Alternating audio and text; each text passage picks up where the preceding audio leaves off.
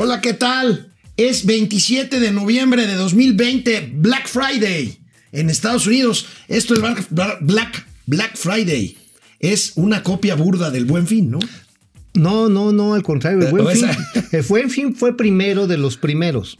Bueno, también en México ahorita hay Black Friday en algunas tiendas departamentales bueno, están ofreciendo hay, está en Twitter el Black Friday de vamos a hacer un comercial, ¿no? ¿verdad? Pues sí. De Amazon. De Amazon eh. está el de Walmart, está el de Sears. Digo, ya vamos a hacer comercial y vamos a facturarlo Oye, todo. Y este y Noroña hizo un Noroña en el línea ayer. ¿Qué no es ese también es un Black Friday? o más bien, porque ese siempre hace cosas bien, bien marcadas. Este es momento financiero. El día de hoy es viernes y los mercados lo saben. Y José José no está. Esto es Momento Financiero. El espacio en el que todos podemos hablar. Balanza comercial. Inflación. Evaluación. Tasas de interés. Momento financiero. El análisis económico más claro. Objetivo y divertido de Internet. Sin tanto choro. Sí. Y como les gusta. Peladito y a la boca. Órale. Vamos, réjete bien. Momento Financiero. Amigo, pues eh, la pandemia en México y sobre todo en la Ciudad de México está en los mismos niveles de mayo cuando estábamos confinados todos. No, pero andamos en la calle. La CDMX está a punto del semáforo rojo según las propias cifras, pero pues no dejan a la jefa de gobierno. ¿Qué implicaría cerrar otra vez la actividad económica en México? Nuevamente empujar esto a una situación de crisis. Hay que recordar que el novio de México, Hugo López Miau, la regó porque creyendo de que iban a salvar a la economía, dejaron que el cierre se postergara, pero ni salvaron la economía ni la salud. Ahora, se junta esto el tema de la influencia estacional por eh, los influenza. fríos. Influenza. No, influenza. Dijiste, influencia. Ah, perdón, influenza estacional. Dijiste. Perdón. Y este, y además al tema de las inversiones térmicas, el tema ambiental. Oye, pero eso está bien, ¿no? Nunca hay inversión en este país, pues ya siquiera que haya inversiones térmicas, ya, ya, ya, te llevaste el programa, cortamos. Ya. El señor Flores por fin dijo algo. Por, eh, como no hay inversión, pues pública ni privada, pues inversión térmica. Con eso estamos contentos. Bueno, los estados que participan en esta comisión de la megalópolis en materia ambiental, que son pues, Ciudad de México, Estado de México, Hidalgo, Morelos, Puebla, Querétaro y Tlaxcala, le piden a la CFE, amigo, que reduzcan el uso del combustóleo en sus plantas de la zona por el tema de la contaminación ambiental. Es la nota principal del periódico Reforma de hoy. ¿Cómo ves, amigo? ¿Hará caso la CFE, Bartlett? No, ¿para qué? A ver, Aquí hay un problema de finanzas públicas, neta. A ver. Ahí les va. Así, o sea, vayan agarrando el tubo porque viene con un tubo que llega a la termoeléctrica que está ya a la salida hacia Pachuca, la de la CFE, que se desvía hacia precisamente, creo que se llama Tesoyuca. Que, que se desvía rumbo a Tulancingo. Ajá, exactamente, pero todavía es Estado de México. Bueno, ese ducto iba a llevar gas, pero no lleva gas. Está cortado, le faltan 500 metros. ¿Y por qué no? Porque prefieren quemar combustóleo. ¿Por qué prefiere quemar combustóleo don Manuel Barney Díaz? Bueno, porque resulta que Pemex hoy produce por cada barril de gasolina, un barril y medio de combustóleo. Ándale. Y el combustóleo no tiene ya valor en el mundo. Bueno, ya ni los barcos chatarreros lo utilizan porque está prohibido, porque es cancerígena la mugre esta. Es peor que el dióxido de carbono, ¿no? Sí, este... sí, es, peor que meterte en el zapato de un indigente envuelto en. Este, bueno, en y, esto, y esto se da en medio del agravamiento de la crisis sanitaria, como decíamos, que parece que está fuera de control. Hay imágenes como la que vamos a ver en este momento, en donde hay letreros afuera de los hospitales de que no hay camas. Ahora sí que lo único que presumía López Gatel que eran camas disponibles, hasta eso va a poder, ya no va a poder presumir. Oye, pero también hay una cosa interesante en este tema del confinamiento. O sea, no solamente se trata de un rebrote, sino de los rebrutos. Mira, ayer, al lado de su casa, que es la mía y no se las voy a presentar nunca. Ah, no, como que luego haremos una pachanga, una covidiota fiesta. Bueno, unos vecinos hicieron fiesta, fiesta veintitantas gentes en su terraza y poniéndose hasta las manitas. Digo, que se chupen lo que quieran es su broma. Bueno. Pero arriesgarse ellos, arriesgar a sus familias y a los vecinos. Eso ¿Y cómo no vamos a estar en esta situación si el presidente de la República y el zar anticovid, Hugo López Gatel, no insisten? De hecho, desestiman el uso del, el, del cubrebocas y payasos, imágenes? y payasos como Gerardo Fernández Noroña hacen este circo en el INE. A ver, Vean nada más esto. Tiene la palabra eh, el eh, diputado Gerardo Fernández Noroña, consejero del Poder Legislativo del Partido del Trabajo. Te agradezco mucho, consejero presidente. Diputado, perdóneme, perdón, antes de darle la palabra, le recuerdo que los protocolos del instituto establecen el uso del cubrebocas obligatorio eh, eh, mientras estemos en las, en las eh, instalaciones. Yo sé que me quieren amordazado, hablaré sin mordaza, porque además tomo mucha agua, yo consumo mucha energía al momento de intervenir. Y no puedo tomar agua con el cubrebocas puesto. Primero, cuando se habla de violencia de género. Perdón, no está tomando usa- agua, está hablando, Sí. le ruego, por favor. Sí, y yo le este, vuelvo a insistir, tenemos una distancia más que suficiente, un área ventilada. Si usted me quiere censurar en mi intervención, lo entiendo perfectamente, pero le pido que respete el que no hable amordazado. Yo no puedo ni hablar amordazado, no lo hago en la tribuna de la Cámara, ni se le exige a ningún legislador en la tribuna de la Cámara, y no puedo tomar agua y, y tener el cubrebocas. Discúlpeme, diputado. Yo soy responsable de mantener el orden Sí. en esta sesión en el Sí. Instituto Nacional Electoral. No sé qué ocurre en la Cámara de Diputados. Obviamente nadie puede tomar agua con el cubrebocas puesto, puede quitarse el cubrebocas, nadie lo amordaza. El responsable del manejo de la pandemia a nivel nacional, Hugo López Gatel, insiste que el cubrebocas da una falsa sensación de seguridad y no evita el contagio y tenemos la sana distancia y el espacio está ventilado. No soy ningún irresponsable ni ligero con el tema, le pido respete mi intervención porque quiero hacerla. Le agradezco mucho. Yo le pido que respetemos las reglas con las que regimos en el instituto y que han sido, por cierto, protocolos conocidos por la Dirección General de Epidemiología, avalados por la propia Secretaría de Salud Federal.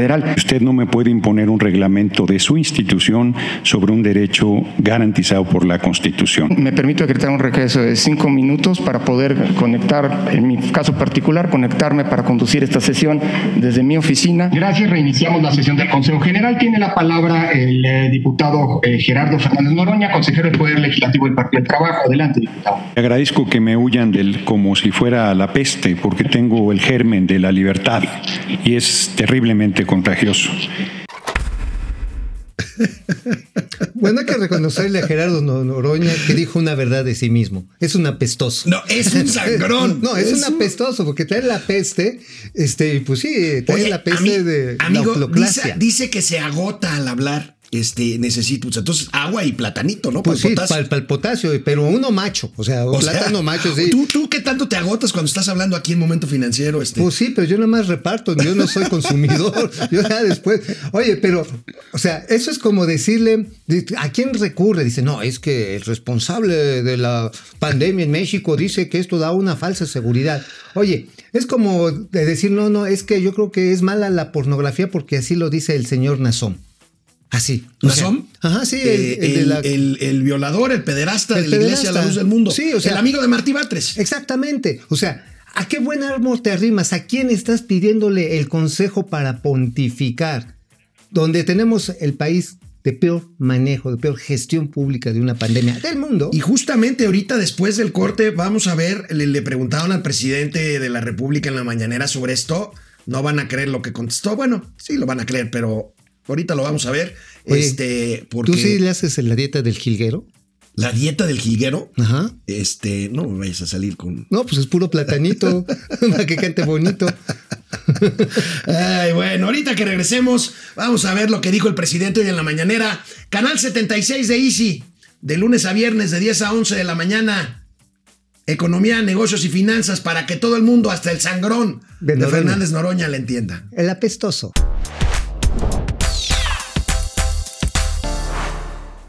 Bueno, y ante este, pues, penoso espectáculo que dio en el INE eh, el diputado Gerardo Fernández Noroña, le preguntaron hoy al presidente sobre pues, ¿Platanito? por qué no insiste en usar el cubrebocas. Y esto dijo. por la borda, básicamente. Mire, lo más importante es la libertad. Entonces, este, la gente tiene que eh, decidir libremente y tenerle confianza a los mexicanos porque siempre actúan con sabiduría. El pueblo es sabio. Esto choca mucho con la mentalidad conservadora, que están más acostumbrados a las imposiciones. Nosotros eh, somos más partidarios de la libertad y de la democracia. No creemos en el autoritarismo, en imponer nada. O sea, en otras palabras, para el presidente Andrés Manuel López Obrador, esto es neoliberal, esto es conservador, esto es una amenaza a la libertad, esto va en contra del pueblo sabio. La libertad, la libertad no sirve de nada si pone en riesgo la salud de la comunidad Bueno, y de pues, millones ya- de ya personas. digo, posicionamiento no puede haber más claro. O sea, es quítenselo, salgan a la calle. Hagan lo que se les dé su gana. Y total, pues si los hospitales ya están saturados, que los velen en su casa. Ese es el mensaje. Pues luego que no se quejen de que haya personas que no quieren que les tomen la temperatura a la entrada de un establecimiento. Y por otro lado, pues la gente Oye, del sí, área sí, digital de la CDMX, La temperatura. la, la, la temperatura te la toman con una este, Sí, sí, yo, yo- pistolita de- sí, yo sé que tú estás acostumbrado a que te pongan la pistola en la cara, pero este, hay mucha gente que le da miedo y dice, no, me van a robar las ideas, me están poniendo... Pues un- bueno, ahí está el presidente dándoles el pretexto para 5G. efectivamente decir que no. Bueno, y hablando de negaciones, ¿se acuerdan este índice de Bloomberg de, pues de los países que peor manejaron la pandemia? de esta semana. Esto contestó el presidente de la República. No afecta en nada. Este, la mayoría de la gente ni siquiera se entera, con todo respeto, ¿no? a estas publicaciones. ¿Cuántos este, se enteran de lo que dice Bloomberg en México? Es una minoría. ¿Y por qué lo hacen? Bueno, eh, por desinformación, eh, por falta de profesionalismo. Bloomberg es una agencia de noticias muy importante, sobre todo del sector económico, del sector financiero. Yo estuve en sus oficinas en Estados Unidos, incluso hablé con el dueño, señor Bloomberg, fue alcalde de Nueva York y aspiró a ser candidato del Partido Demócrata a la presidencia. Me llamó mucho la atención porque es un señor con bastante recursos económicos y pues famoso No, pues sí, y el mar de la tranquilidad está en la luna. No, no, y sabes que también el Sol es una esfera de gas al cual la Tierra le da la vuelta en 365 días. Ok, o sea, ¿está bien? Ya, está claro. ¿no? Oye, a mí lo que me preocupa de esta declaración es que el presidente lo que está diciendo es que no importa que haya ciento mil, cien mil o 150 mil muertos, sino que la gente se entere que los haya. O sea, ahora sí, ojos que no ven, corazón que no Pues siente. es, Pa' ese pronto. clásico, ese clásico. Ay, pues ay, al fin nadie lo ve, hombre. Ajá, no le sí, hagas sí, no, caso. tú este, síguele, tú no, síguele. bueno. Entonces, pues sí, pues mientras el pueblo bueno no se entere que están cayendo como moscas. Bueno, amigo, necesito que me platiques algo. Parece que hacen como que van a cambiar la ley del outsourcing, pero no avanzan, nomás no avanzan las pláticas para modificar la iniciativa de la ley de outsourcing. Al contrario, presionan para que entre en vigor inmediatamente. Bueno, amigo, a ver, lo habíamos dicho, los parlamentos abiertos se los están pasando por el arco del triunfo. Los parlamentos son un espacio de catarsis en la que hacen que todo el mundo lo escuchen y los diputados, no, sí, vamos a tomar nota.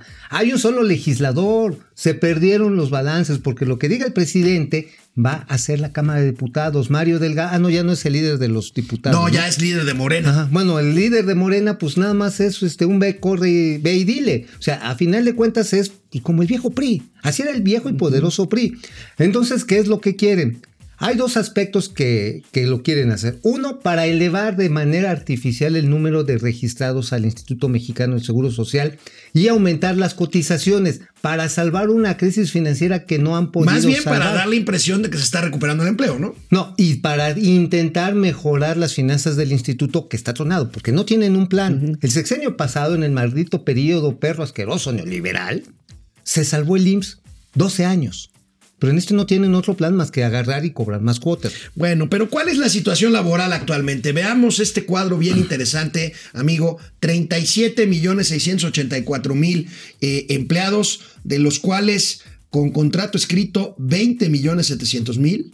Sí, otro Sin ven. contrato 16. 16 mil, 16 millones, 16 millones. Estamos hablando pues de prácticamente pues 42% de la población que no tiene contrato. ¿Qué es lo que sí te da un contrato con outsourcing? Te da precisamente ese trabajo formal con prestaciones sociales, que te puede dar prestaciones laborales adicionales. Estoy hablando de los outsourcing realizados de manera profesional. De, de manera correcta. Ajá, sí, no aquellos que lo que hacen es engañar a los trabajadores y engañar al fisco. Pero a ver, ¿qué es lo que quiere también en esta manera? Quieren aumentar la recaudación quitándole la liquidez en el manejo del IVA y el ISR a todas las empresas. ¿Sabe? Digo, obviamente la primera consecuencia de que si entra la iniciativa como está, que es lo que está buscando hoy el SAT y el Seguro Social, además de que va a haber 5 millones más de gente en la calle de manera inmediata, la otra es que las empresas se van a asfixiar.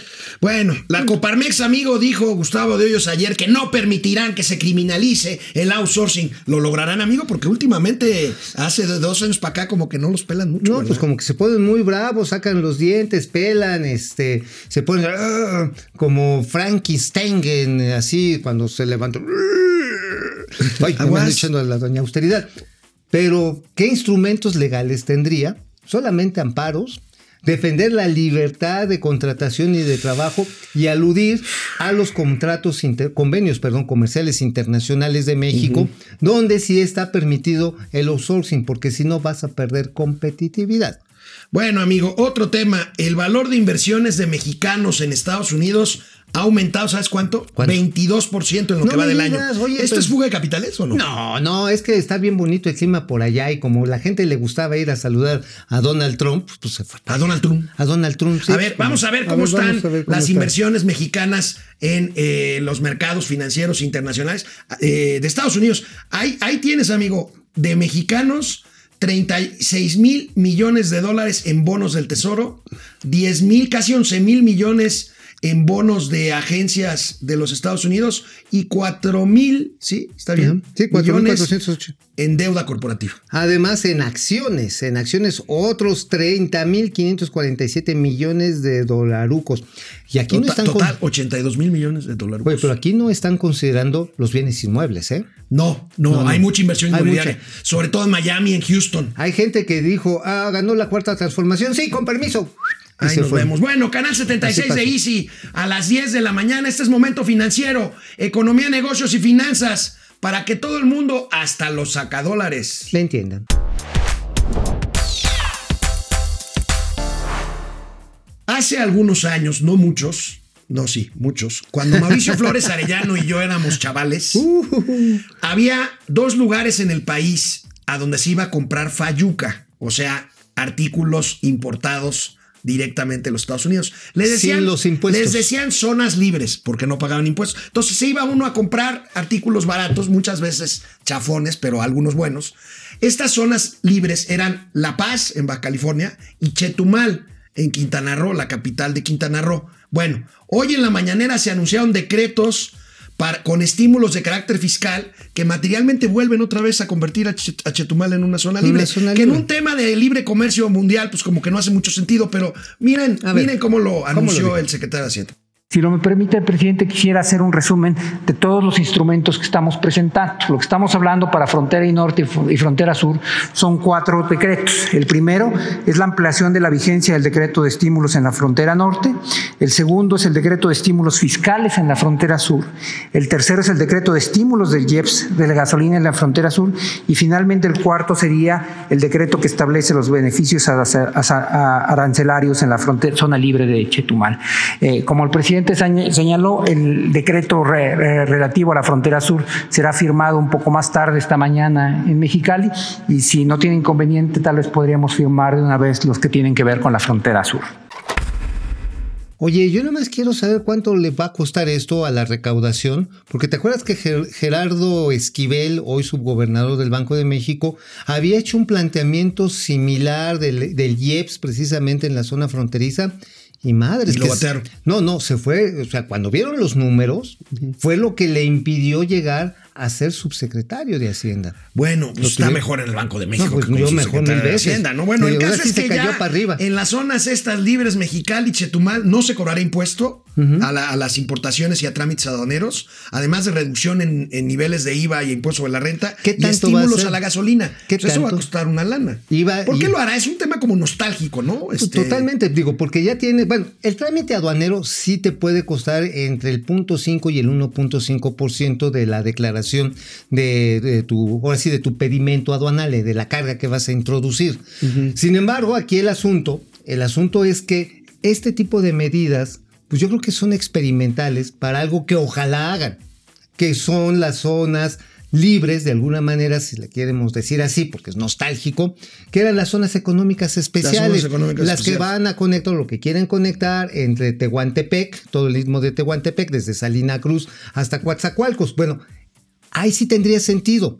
¿Por qué? Porque si no le das ese tipo de estímulos fiscales de largo plazo, en ese proyecto, en el corredor transísmico, que es el cuarto proyecto más importante de este gobierno, nadie va a ir a poner una planta, Oye, una amigo, fábrica, nada más como, como nada. cosa anecdótica, ¿sabes eh, que uno de los villanos favoritos de la prensa para el presidente López Obrador es de origen de Chetumal? ¿Es- ¿Nació en Chetumal? ¿Quién? Héctor Aguilar Camín. Héctor, ay, sí, claro, Chetumalero. Chetumaleño. Chetumalero.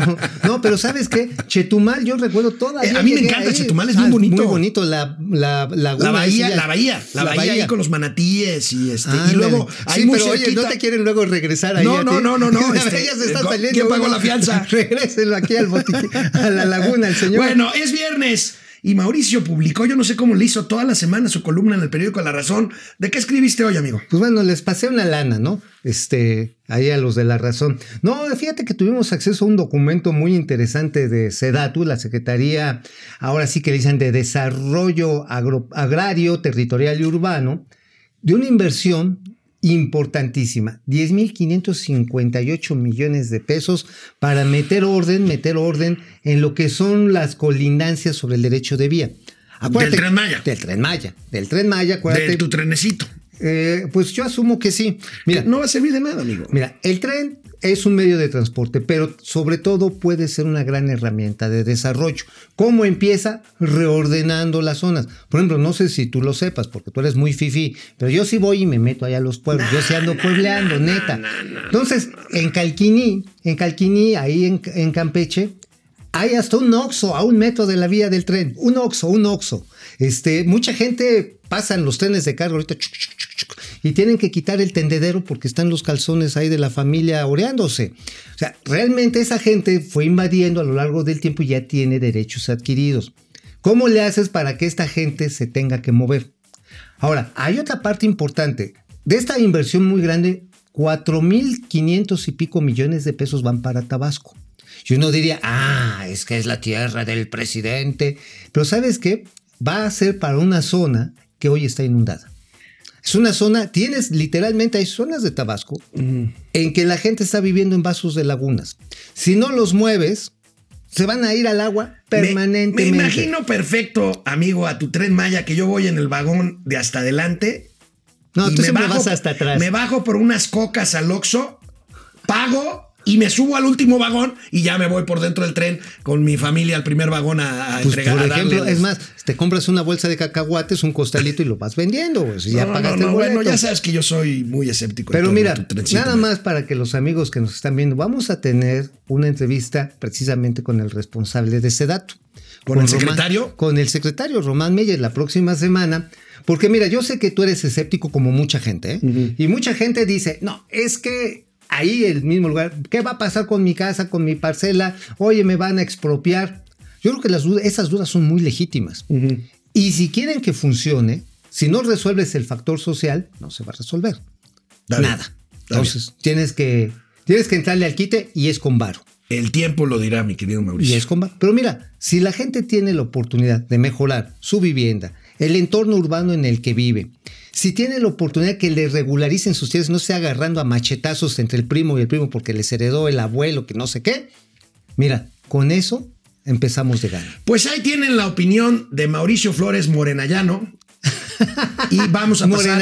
Va- vamos a pasar a otro tema. Revisemos otra forma, amigo, de, de medir el Producto Interno Bruto, que es per cápita, o sea, por persona. Ah, pero ese es más. Ese ya es una. Así me agarras descuidado. No, no, no, no, no es en serio. Es una, Pues es sí, una forma. pero es, es una, una forma forma muy diferente. tramposa. ¿Por qué? Porque, a ver, dividen toda la riqueza entre el número de personas. Sí. A ver, entonces resulta que, me- que estadísticamente a mí me tocaría una parte de la lana de Carlos No, no, Slim. no, no, no, no. pues No, no, bueno, no, no, no, no, no, no, esa es distribución de la riqueza. Entonces me estás vacilando. Bueno, a ver, No, viene, bueno, viene. vamos a ver, vamos a ver el cuadro de cómo está México. México primero perdió, perdió un 10% del PIB per cápita, o sea, por persona en México en este año, y todo parece indicar que perderá 5.7% al terminar el sexenio con respecto a 2018. Ve ahí, amigo, nuestro Producto Interno Bruto es menor por persona que el de Argentina. Oye, pues todos los argentinos, pues por eso comen bife, por eso comen asada, por eso tienen peces, también el chorizo que tanto El chorizo argentino. sí, ¿no? El ves. chorizo argentino, tu Ajá. favorito. Sí, ese de esa manera. Bueno, le ganamos a Brasil, pero mira, te voy a decir por qué es tramposa, precisamente por esta división entre todo. ¿Para qué sirve cuando haces un análisis del crecimiento poblacional? Porque estos datos no son estáticos, son dinámicos. Ah, no se crea ni se destruye, Solo, se añoñora. transforma, Solo se añoñora. No, a ver, resulta que cada año hay más nacimientos y hay un crecimiento de población neta ya quitando los moridos, ¿no? Bueno, entonces, si va aumentando la población de manera más rápida que la riqueza generada, quiere decir que el conjunto de la sociedad se va empobreciendo. El conjunto, no necesariamente todos. ¿No? Esto, esto sí te sirve para ir planificando a largo plazo cuáles son los problemas que se pueden presentar en un caso de un empobrecimiento o incluso de enriquecimiento. Porque la gente también cuando enriquece también se puede enfermar. Le puede dar por votar por gobiernos Bueno, populistas. ahorita que regresemos, seguimos hablando de bienestar social. Canal 76 de Easy de lunes a viernes a las 10 de la mañana. Momento financiero. Regresamos.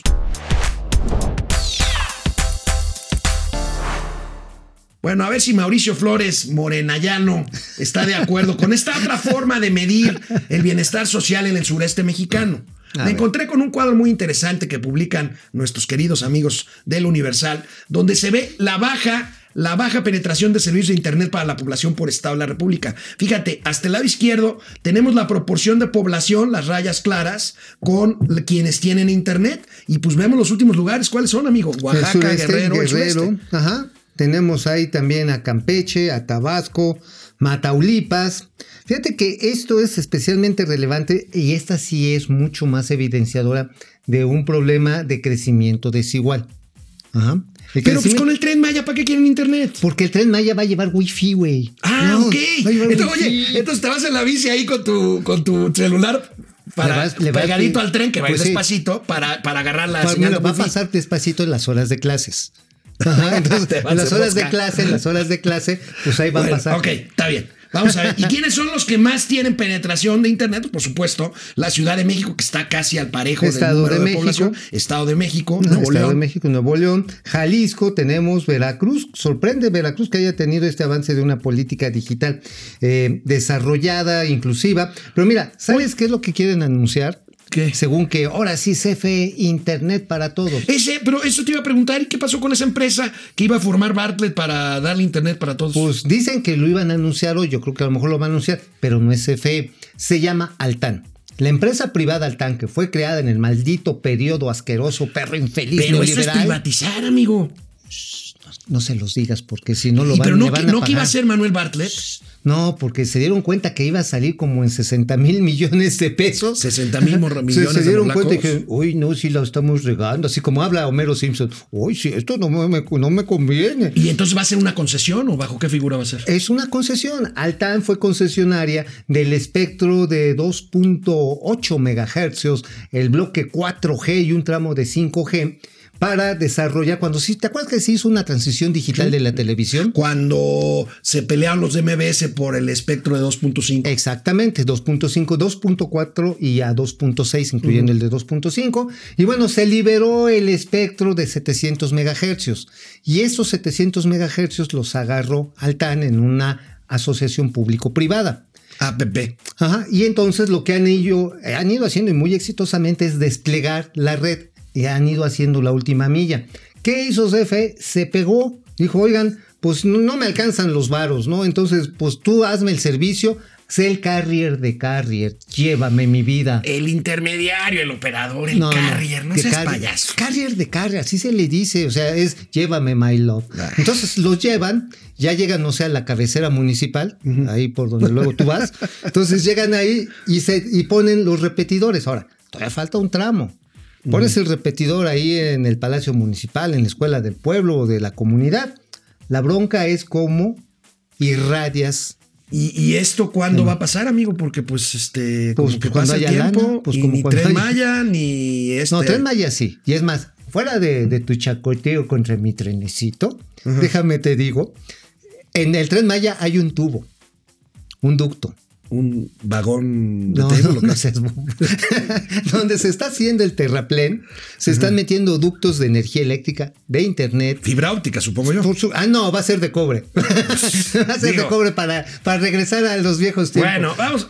¿Eh? De carbón, los túneles de carbón. Bueno, Y también drenaje. bueno, hablando de carbón, que bueno, así trabajaba Altos Hornos de México hace. ah, Yo creo que todavía sigue teniendo plantas basadas No, en sí, carbón, claro, en carbón, pero en carbón inyectado. Bueno, platícame bien el chisme, amigo, porque fíjate que hay versiones de que ayer se reunió la Asamblea de Accionistas de Altos Hornos y aprobaron dos cosas. Bueno, aprobaron una que ya está confirmada. Que Alonso Ancira, eh, este hombre que está preso en España, venderá su participación de Altos Hornos al grupo Villacero. Esa es la primera y está confirmada. Bueno, que quiere, que está buscando un arreglo, sí. Pero parece que ya lo aprobaron los accionistas. este. Mm, Mira, una cosa es que lo aprueben y es que el que la quiera comprar traiga la lana. Pero es que hay otra cosa que es lo que quiero que tú me confirmes o me desmientas. Todo parece indicar, ya ves que el presidente puso como condición dejar en paz a Ancira, cosa que no le correspondería a él, sino a la fiscalía, pues, el tema de resarcir 200 millones de dólares al erario federal por un supuesto sobrecosto en la venta de la planta de Ay, sí, agronitrogenados. no. Ay, sí, no. Eso sí no va a jalar, ¿verdad? No, pues no, no, porque por hay, eso. hay versiones hoy de algunos eh, amigos nuestros que señalan que ya se logró el, arreglo para devolver estos 200 millones de dólares. A ver, se me hace muy ver, extraño. A ver, ¿quién- quién- ya lo dijo Alonso Encira en esta entrevista que incluso aquí se las comentamos con Carlos Lore de Mola. Dice, a ver, esos 200 millones de dólares, si los quiere regresar el comprador, en este caso Julio César Villarreal, que es el presidente de Grupo Villacero, que los regrese o que los regrese la compañía de sus utilidades. De mi peculio, o sea, de lo mío, no los voy a dar. Punto. ¿Por qué? Porque está comprobado que no hubo una, pues una acción de felonía contra las finanzas públicas cuando se compraron los Ahora, nitrogenados. eh, ayer sesionó la Todavía no está Asamblea de demostrado, Accionistas. ¿eh? No es facultad de una Asamblea de Accionistas autorizar una operación en todo caso de este tipo. No. Es potestad del Consejo de Administración de la empresa. Exactamente. Y entonces, por lo tanto, digamos, sí se está avanzando. El tema está en que, o sea, quería comprar Julio César Villarreal, ahora sí, matar víbora en viernes. Dio un crédito de 150 millones de dólares y dijo, ahora sí, para mí solito. Pero Altos Hornos de México no cuesta 150 millones de dólares. Así bajita la tenaza, le calculan algunos valor actuarial de 3 mil millones de dólares. Ah, caray. Entonces, en libros. De, sí, sí, sí, actuarial, de en libros. O sea, ya ni siquiera de mercado y de flujos, no, no, actuarial. 3 mil millones. 3 mil millones de dólares. Entonces, si quieres vender la mitad o un poquito más, o sea, de la mitad para atrás, como tú 1500, sabes, 1500 1500. O sea, no, no lo sacas así como de así. Uf. Y menos en un momento en el que hay sobreproducción de acero en el mundo. amigo. Esta historia va a tardar todavía mucho en saberse su final. Eh, ¿Ansira lo van a traer finalmente extraditado a México o lo van a No, todavía está peleando, digo, le han rechazado dos recursos, pero él está esperando el último precisamente para eventualmente convertirse, ojo, en refugiado político. Pero eso sería en un país como Canadá o quedarse en España. En España, tal. claro, claro, porque hoy, debido a que existen pues, acusaciones directas por parte del presidente, que todos los días, pum, pum, pum, pues le está haciendo un favor, ¿eh?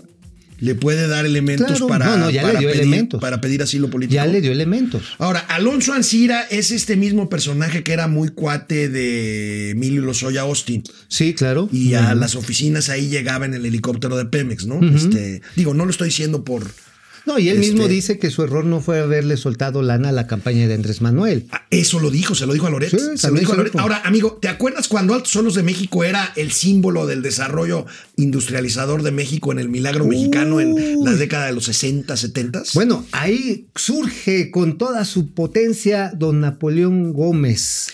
De ahí el salió, papá, ¿verdad? el papá. El papá, el papá de Napito. Ajá, sí, claro. Que ese sí era minero. Ese era minero y sí se metía ahí con los trabajadores y andaba para. La gente todavía lo recuerda y lo tiene con gran orgullo, hasta en nombre de algunas organizaciones disidentes del sindicato que tiene su hijo, de Napito. Entonces, bueno, esa era la idea de la gran fabricación de acero, la industria pesada. Pero llegaron los coreanos, llegaron los japoneses, los chinos y los vietnamitas y puro fierro. Y puro fierro blando, porque es acero blando. Ajá, sí, sí, sí. No, pues ya, No, ya fuera has probado, ya- relajo, ya has probado. No, y dulce también me has dicho, ¿no? ¿Y si no conoces el fierro dulce? No, no, no, no, no. sea, Ya, fierro- ya estás exagerando, amigo. Yo creo que Sí, ya, se te tiene que llamar hay la fierro atención. dulce. Ya se te, ya ver, se te mira, tiene que vamos a buscarlo con el doctor. No, no, no, hay acero, acero, acero templado, acero dulce, acero suave. Ah, ya está, ya lo reconociste. bueno, vamos a dejar este tema de AMSA Altos Hornos. Va, de- va, va a tama- va a tomar todavía tiempo el No es tan inmediato, ¿eh? el desenlace de esta historia. Vamos a ver.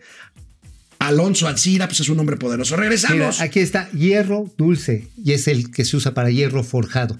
Momento financiero, economía, negocios y finanzas para que todo el mundo, hasta los mineros, les entiendan.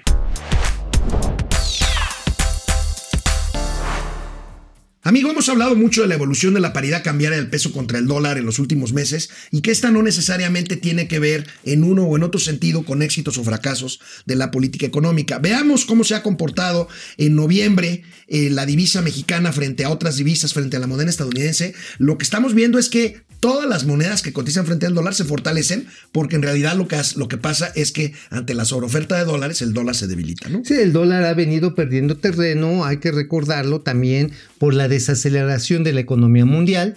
También hay que recordar que Estados Unidos tomó una fortísima posición de deuda, no por la pandemia, ¿eh? Previamente, el gobierno de Donald Trump, a través de un programa muy exitoso, pero finalmente tuvo su costo de estímulos fiscales, hay que recordar que bajó los impuestos corporativos de una manera impresionante y también facilitó la distribución de utilidades entre los trabajadores. Bueno, pues tuvo que aumentar su déficit. Un déficit que eh, les voy a dar el dato preciso el lunes, no quiero mentirles, pero creció de una manera espectacular. Obviamente esto debilita la posición cambiaria del Tesoro de los Estados Unidos y por lo tanto se han fortalecido otras monedas al tiempo que el comercio con su guerrita estúpida con los chinos también los debilitó.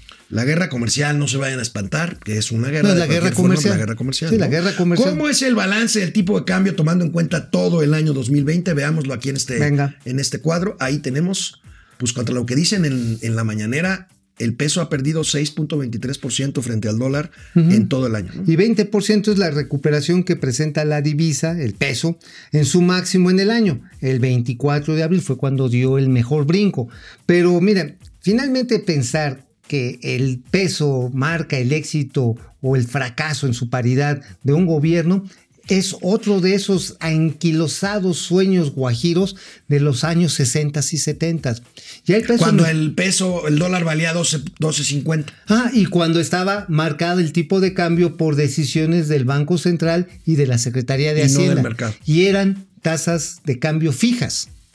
Ahora estamos en un modelo abierto que tiene que ver con el flujo y entrada de dólares. Y muchas veces reacciona por expectativas como por ejemplo si hay o no hay una vacuna.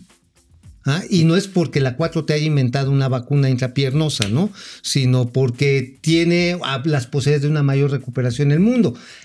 Pero no depende ya de decisiones locales. Tratarse de colgar esa medallita, puede ser una figura bien mamuca, pero que me encanta. Es como de cuando el gallo, cuando canta, dicen, miren qué hermoso y poderoso es mi canto, que hasta el sol se levanta. Cálmate, Noroña. Sí, ¿verdad? Está bien Amigo. ¿revisaste la guía ética de la 4T? Por supuesto que sí. Platícanos. Mira, yo vi el capítulo 17 que tiene que ver. Ah, caray, pues ¿cuántos son? Son 22.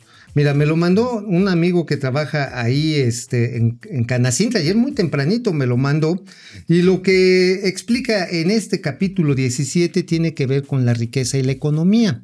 Entonces habla de que de- fundamenta qué es la economía moral, es básicamente no robes pero, y distribuye, ¿no? Ese es, y, dice, y economía que cumple esto, que no hace tráfico de influencias, está todo dar. Pero, ¿y eso qué tiene que ver? No pero espérate. ay, O sea, tú dirías, bueno, está, está, está fancy, pues está ahí, déjenlo, ¿no? Pues sí.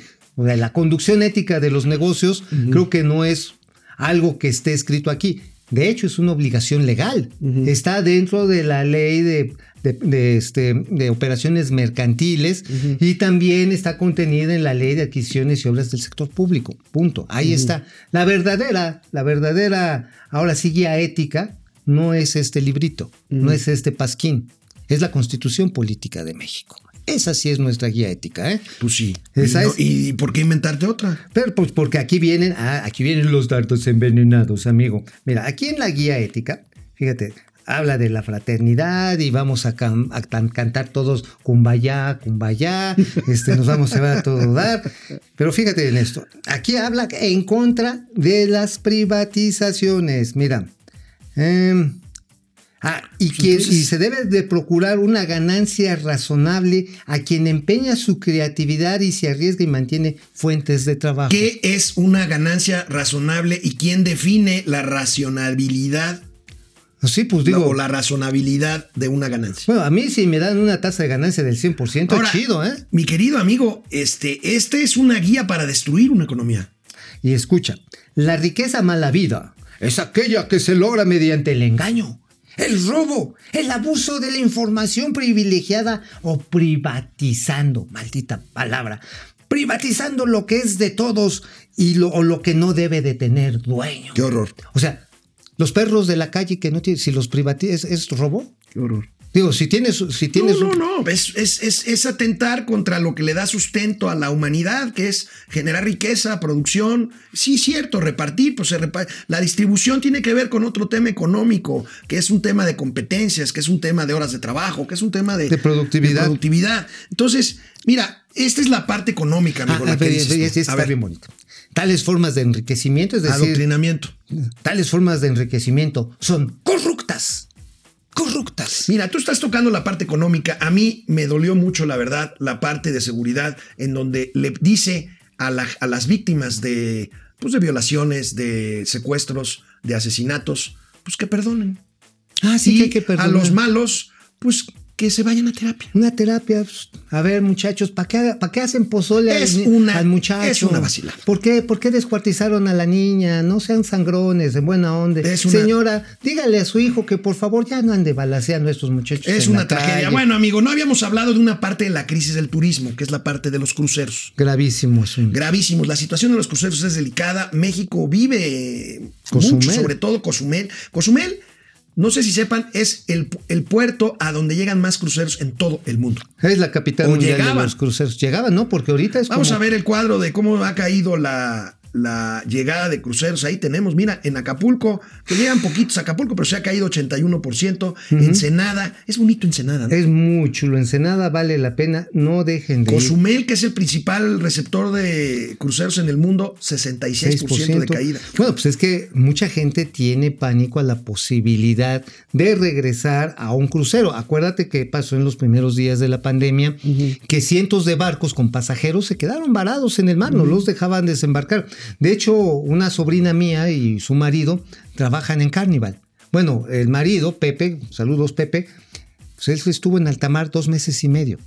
¿no? Como apestado. Sí, pues sí, como O sea, no podía bajar, no los dejaban bajar. Entonces, dos meses y medio les llevaban bastimentos con la preocupación, la angustia de no saber si se iban o no a contagiar. Bueno, pues hablando de medios de comunicación, esto es barco, pero hablemos de aviones. Quedaste de platicarnos cómo va el tema de los permisos para el aeropuerto de Santa Fantasía De o la terminal Fantasía. avionera de Santa Lucía. Bueno, son quieras. los, son los protocolos de aproximación y aterrizaje. ¿Esto qué quiere decir? ¿Incluye el Cerro de Paula? Sí, fíjate que sí. ¿Que lo rodeas aquí o qué? No, agarras y te das por la desviación ahí por Indios Verdes, le das la vuelta al chiquihuite y después te clavas. Bueno, la idea es que los tres aeropuertos convivían en el flujo y como dijo Riobó, los aviones se repelen, no hay bronca. Entonces le encargaron a la empresa Airbus, que tiene una filial que se llama NetBlue, que hiciera el desarrollo teórico. Y sí, vamos a tenerlo. Y decían que el 3 de diciembre, es decir, la próxima semana, iba a testar el modelo ya con las mediciones. Ya no iba a ser nada más la maqueta. Sí conoces las maquetas, ¿no? Creo que me has hecho algunas de esas en a la escuela. Este, entonces, este, ya no van a ser así, pues simples renders, sino ya iba a ser así toda la medición y habían sacado la telemetría, así ya todos los cálculos. Y pues, ¿qué crees? El 19 de este mes, así a las escondiditas, tocan la puerta de la FAA, este, la Agencia Federal de, de Aviación Civil aquí en. México. Dice, oigan, es que todavía no tenemos los estudios, todavía no sabemos cómo se Bueno. hace. A ver, a ya ver, seguiremos platicando este tema. Nos vemos el lunes. Así. Cuídense, por favor. No salgan si no tienen a qué salir y pónganse el cubrebocas, por favor. por favor, no le hagan caso, ya saben aquí. Vamos, réjete bien. Momento financiero.